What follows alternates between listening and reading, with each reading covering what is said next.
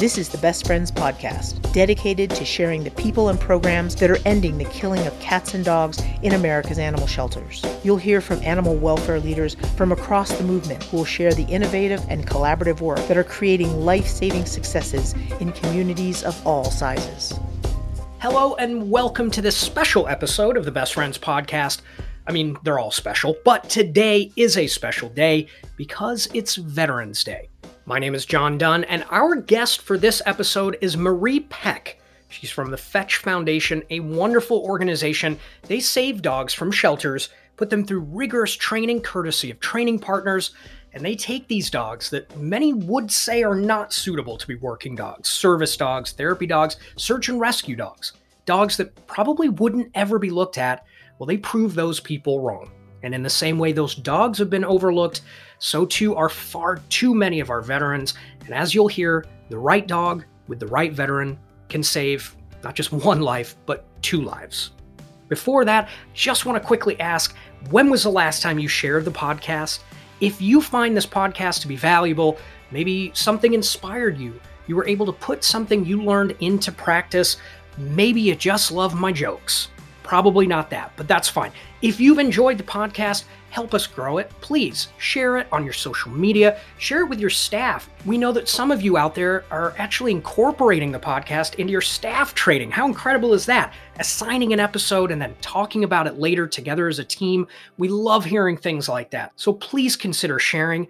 And we do love hearing the ways the show is helping you save more lives. So send us an email, let us know, podcast at bestfriends.org.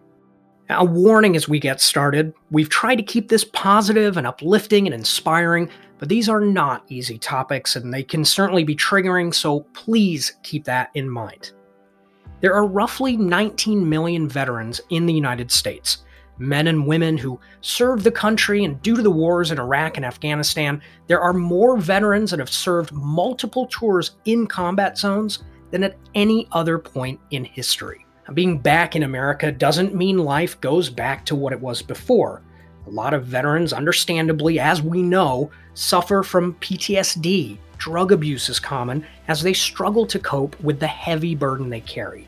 And the suicide rate amongst veterans is incredibly high. So, for this Veterans Day, we're sharing the story of one organization, the Fetch Foundation. They're based in Arizona, and we're going to hear about the work they do, taking dogs who need a second chance and pairing them with a veteran who badly needs the unconditional love a pet can provide. Sometimes that's more than enough to let them know that they are still heroes and they have not been forgotten. I am Marie Peck from the Fetch Foundation. I am the founder. We started back in 2007. Marie, thanks for taking the time to chat with me about the work you do at the Fetch Foundation. How did you get started and what do you do? Well, we started out as a rescue. And I started this rescue because I do search and rescue for a county up north. And I saw these folks buying dogs. And I realized you don't have to purchase a, a purebred or a dog that has been bred. And so I started this foundation to show these rescue organ search and rescue organizations that they can literally go to the county shelter or private rescues and find these amazing animals. So that's what we did. Finding great animals at shelters, which everyone listening to this hopefully knows that that isn't difficult to do but that's only one part of it right? I mean great dogs everywhere. It doesn't mean that they're candidates to actually take on these roles. Uh, you know my dog training knowledge is pretty thin but i do know enough to know that it takes a very very good boy to be a working dog. So you know finding trainers and and getting all of that i mean that has to be no small feat. Oh we have a we have a huge network now. I am so incredibly proud of it and i protect it with everything i have. And that's how you found me through sherry woodard who was my mentor. Through her canines with careers program i literally shadowed i mean i completely shadowed her on that. And we just did the same darn thing. And finding the organizations across the whole united states that can use this as their program instead of buying these dogs. There are so many of them with that, that are just waiting for us at these shelters. Regular listeners to the podcast know I'm a cat dad, and as I already said, I don't know a lot about dog training. So for me and you know maybe anyone else who is a little unsure of the difference between say a service dog, a therapy dog, and the skills necessary to to perform these roles, uh, help me understand more about that. Okay, when we're looking for a service dog, we're looking for a dog with with a super calm temperament uh, a dog that can handle noises, sounds. He's also really wants to be trained. He wants he wants interaction with that human. Uh, they have to provide a task. Uh, we, as we know across the United States, we have lots of dogs that are not service dogs but are wearing the vest. You will know a real service dog by its behavior, its connection to that owner, the handler, and when you see it out in public, you're also going to see uh, different behavior than any other pet. The dog is still totally zoned in on that that human that they're supposed to be providing the task, whether it's diabetic alert, whether any, any other medical ability that, that they can perform for the handler.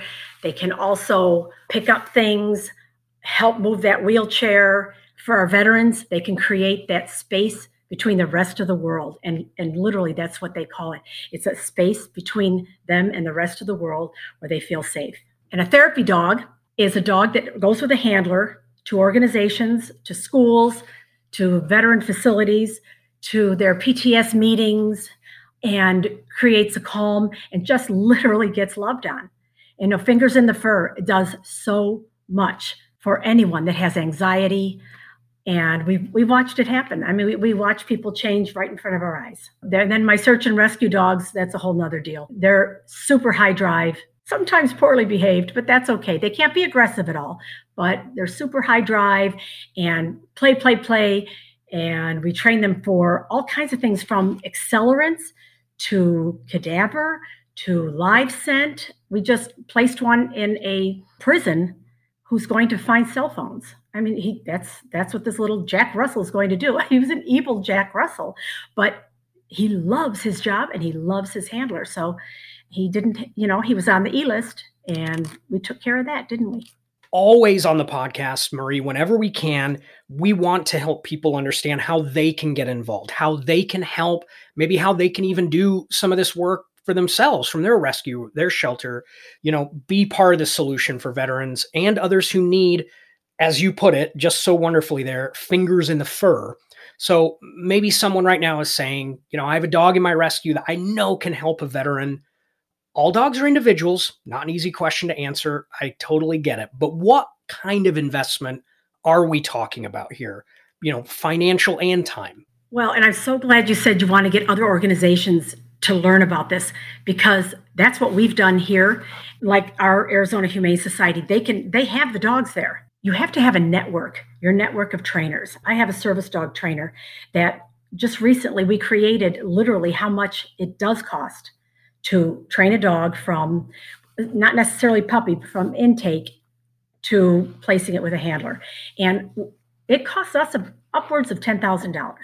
I get incredible discounts on training and such, and it still costs about $10,000. We donate these animals at the end of it. Not a lot of places will do that, but we we can do our fundraising and we'll we'll donate them. But when I watch Julie intake a dog, well, we take we intake the dog and then Julie is our trainer. She will give us an incredible outline of what this dog has to achieve by this point, by this point, by this point. And we have some pups that are absolute rock stars. We had one, now, of course, this is not typical. She had her therapy certification, and I brought her in for search and rescue, therapy certification in two and a half weeks.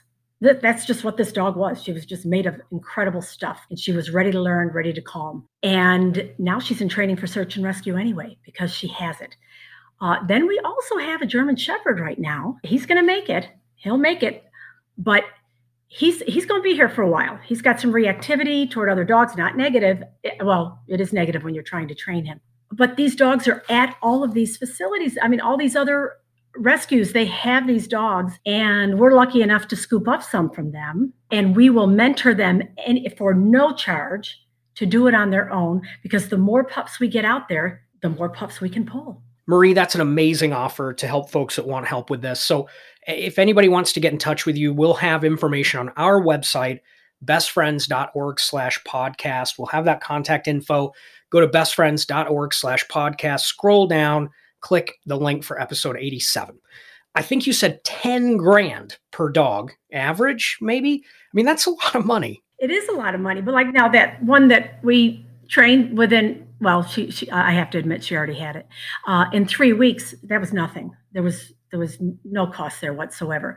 We take dogs on airplanes. We take dogs on trains. We take them into environments. We're going to have to see what's going to happen with their with their behavior. Most of our dogs probably probably closer to five to seven thousand. Yeah, it does. It costs a lot of money, uh, but it's really worth it. You should see the faces on these people that get these dogs from us. It's amazing. Changing the perception of shelter dogs. What an amazing part of this you know, one of the last times I flew, which seems like forever ago, uh, I was going through Atlanta and there was a massive security line, as there always is there. And the TSA had a little dog sniffing bags, sniffing people uh, as we went by. And he wasn't a big German Shepherd. He wasn't that kind of big classic law enforcement dog, right? He was just a little black lab pit bull type dog mix. I mean, maybe 20 pounds, maybe. Uh, and I remember looking at him and just being so happy to see a dog like that doing the work. So things are changing, but how hard is it to change those perceptions that a dog rescued from a shelter can work alongside the best? It's tough, but boy, is it happening, John. It's happening and it's happening fast because just like you said, that little pity there are so many dogs, the, the mixed breeds that I have seen, because I, I do travel a little bit now. And it, it, just makes my heart melt seeing the change. And I go up and I talk to them and I ask them, where did you get the dog? And how did you talk them into it? Those dogs that they're bringing over from Germany, there's some serious breeding issues going on. There's some serious temperament issues. The police department is realizing this. And we have placed four dogs with PD for protection and uh, scent work, they are singing our praises, and that's how it happens. You pass it on, pass it on. You get the media involved. And here in the Phoenix area, we've got a lot of pound puppies working. And I do it here at the smaller shelters. They know, they know what I'm looking for.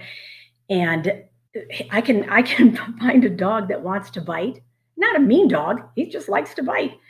And we can find a place for it we definitely can find a place for that dog. I have never had to euthanize a dog for that has been in our program, and we're pretty picky about our program, but ever for horrific behavior or anything like that. Thank God.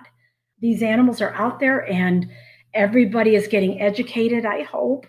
Um, we do still have some ignorance. I I'll be very honest with you, but I just turn I just turn away and I, I move on to the next group because I know that I can place them there you know, I hadn't even thought of that. You know, here's a veteran who's already got a hell of a lot to deal with, right? I mean, one of the worst things we could do is give them a dog that is just another problem for them, you know, suffering from breeding issues, hip dysplasia, whatever that is. You know, we've taken someone, they're struggling, and just given them years, a decade or more of serious health issues with with a dog that's supposed to uh, be their rock. That's part of that ten thousand dollars. It cost us about fifteen hundred to get the dog medically ready. I should have mentioned that because we do that fancy hip X-rays. The pen, they always say it wrong. They have to give them some sleepy juice to do these X-rays because they're pretty intense. And then, of course, we spay and neuter. We do incredible blood work workups, everything on these dogs. And we don't go to the the really inexpensive clinics because they don't have the ability to do our ultrasounds and things like that and cat scans. We do cat scans on these dogs. So exactly the reason you said, I cannot give this veteran another problem. And they're very thankful. A lot of organizations don't do that. And we all know that cancer is running rampant. Now, that's not something we can predict way in the future. But I, if I pull a three year old dog, we're going to test for everything every single thing, and of course the puppies too. But uh, we'll pull dogs that are older as well. I didn't know if I had mentioned that. We it, four and under. We like them to have a little bit of a you know career because you know it'll break somebody's heart if that pup's gone not you know not to you know five ten years down the road. We want them to have a, a good working career. But if I've got a dog with a, an incredible temperament, gosh, I'm going to place them. Well, something else you do at the Fetch Foundation, the Fido bags, so great. So I want to give you a chance to talk about that. Not sure if it's really Veterans Day related, but uh, tell me more about the Fido bags. Yeah, actually, about two two and a half years after the war started, I, I work with a group called Canine Defenders in Michigan. We sent, I think, close to 450 Fido bags to Afghanistan to the handlers. And they were quite different than the ones we give to the fire departments here. But our Fido bags are animal rescue equipment for pets. And what we sent to Afghanistan for our veterans was really, it had drugs in it, like uh, EpiPens and uh, it had tourniquets and all kinds of fancy schmancy stuff. We don't have to do that for the fire departments. They have a small bag. These are all over the United States. We've got close to 10,000 bags out there now. And the most important thing in there is that O2 mask for our fire departments. Uh, they can give O2 to a pet, and then other, you know, other things in there that are pet related, of course, like gloves and leashes, and sometimes splints, and some some medication that to wrap a, a burn, and, and so you can transport the animal. We have been doing that for a very long time as well, and just recently, those fires that were on the you know west coast we sent a van there with hundreds of Fido bags to hand over to the uh, the wildland firefighters. They were literally going into homes where the people had evacuated and left their animals. And we got some, you know, chilling stories back how these these guys and gals were finding these animals and able to to resuscitate or you know even just do triage to them and get them out of there. Back in the day, they didn't do that they just said, I'm so sorry. And they would bring out the animal. This is like in a house fire. They would bring out the animal and lay it down, say, I'm so sorry. Now they work it, work that dog like a pediatric patient. And story after story after story, we get them all the time. And they're resuscitating them just like they would a pediatric patient. We tell them what drugs to use. They've got them on that great big red truck that showed up. We didn't put, don't put them in the bag. We talk to them about Benadryl. Uh, we just had uh, a dog no, it wasn't a dog. It was two geese were stung terribly by bees. So were the owners. And while they were working on the owners, they realized the geese had been stung terribly because they're so nosy. They had to get in the business there. And they treated the, the geese. I have pictures. It's adorable. And both the geese lived. They gave them Benadryl and Epi, and they gave them oxygen. So we're, we're empowering them and enabling them to, to do it because they now have got the tools. We're super proud of our Bag program. I love that story about the geese. I love stories in general. So, is there a story that maybe comes to mind for you that really epitomizes the homeless to hero program that you do at the Fetch Foundation? Okay, it wasn't too it wasn't too far from home, a couple hour drive. I got a call that this young man who had done I don't remember if it's two or three tours. He had been home for 16 weeks. He had not come out of his bedroom. He hadn't bathed, and I think he uh, attempted suicide twice. Uh, they were they were able to to intervene, and his mother called, and I had been search and rescue with his mother for years before that, and she asked if there was any dog that she, I could bring that could help. And I'm thinking, oh my gosh, she, she's a dog person, she should know, but I did. I did. I had a huge Czechoslovakian shepherd, and I took him up there. I won't use his name, I'll call him Jason. So Jason came out, which is amazing that he actually came out. I've got my Czech shepherd, and Jason was zeroed in on the dog, and great big kid, probably six two. I said, Jason, could you hold him for me? And I handed handed the leash over. Well, as he took the leash, he went down to a knee. And We all got a little, mm-hmm. and literally, this dog. I mean, he must have been a hundred pound shepherd moved into him and put his forehead against his chest. Now, I've been training this dog for search and rescue, not therapy, not service. I just brought him because I thought that's kind of what he saw over there that might help. So these two are having their moment, and Jason starts talking. He starts telling me things that he saw, what he did. You know what? I kept my poker face. I have no idea how I did it. But the whole time, this dog is melting into his chest. I said, you know what? Could you take him out for a bit? I think I think he needs to to leave with you. So he did. But when I tell you, John, there was a bond, it was unbelievable. And he came back, and you could tell he was emotional. He was emotional. He came back probably 15 minutes later. He said, Where is this dog going? I said, I don't have a plan yet. And then his eyes got really bright and he made eye contact. That's something that he hadn't done to anyone. He made eye contact and he took a knee again, wrapped his arm around the neck of that dog, which that dog didn't like me to do that. Those dogs are high drive. And I'm telling you, it was absolutely beautiful. I could see the mothers crying over in the distance. And I said, Can I leave him with you? Can I leave him with you just a little bit? And he said, Ma'am, that might save my life. And I said, Okay. I said, All right, we're, go- we're going to do this. We're going to leave him, but I'm going to come back in a week and I'm going to check on you guys. I said, But I, I have to give you a warning. You need to take him out. He needs to be out in public. And another warning is he's a chick magnet. Jason fell apart laughing. I mean, he he lost his composure and he laughed. These are all huge breakthroughs that all happened within a half hour. So I talked to the mom, and I, I'll be honest with you, I was nervous about my dog. I was because this kid was so unstable. He took that dog three days later to one of the veteran meetings, and from that day on, different kid different kid. He took that dog. He's now a service dog.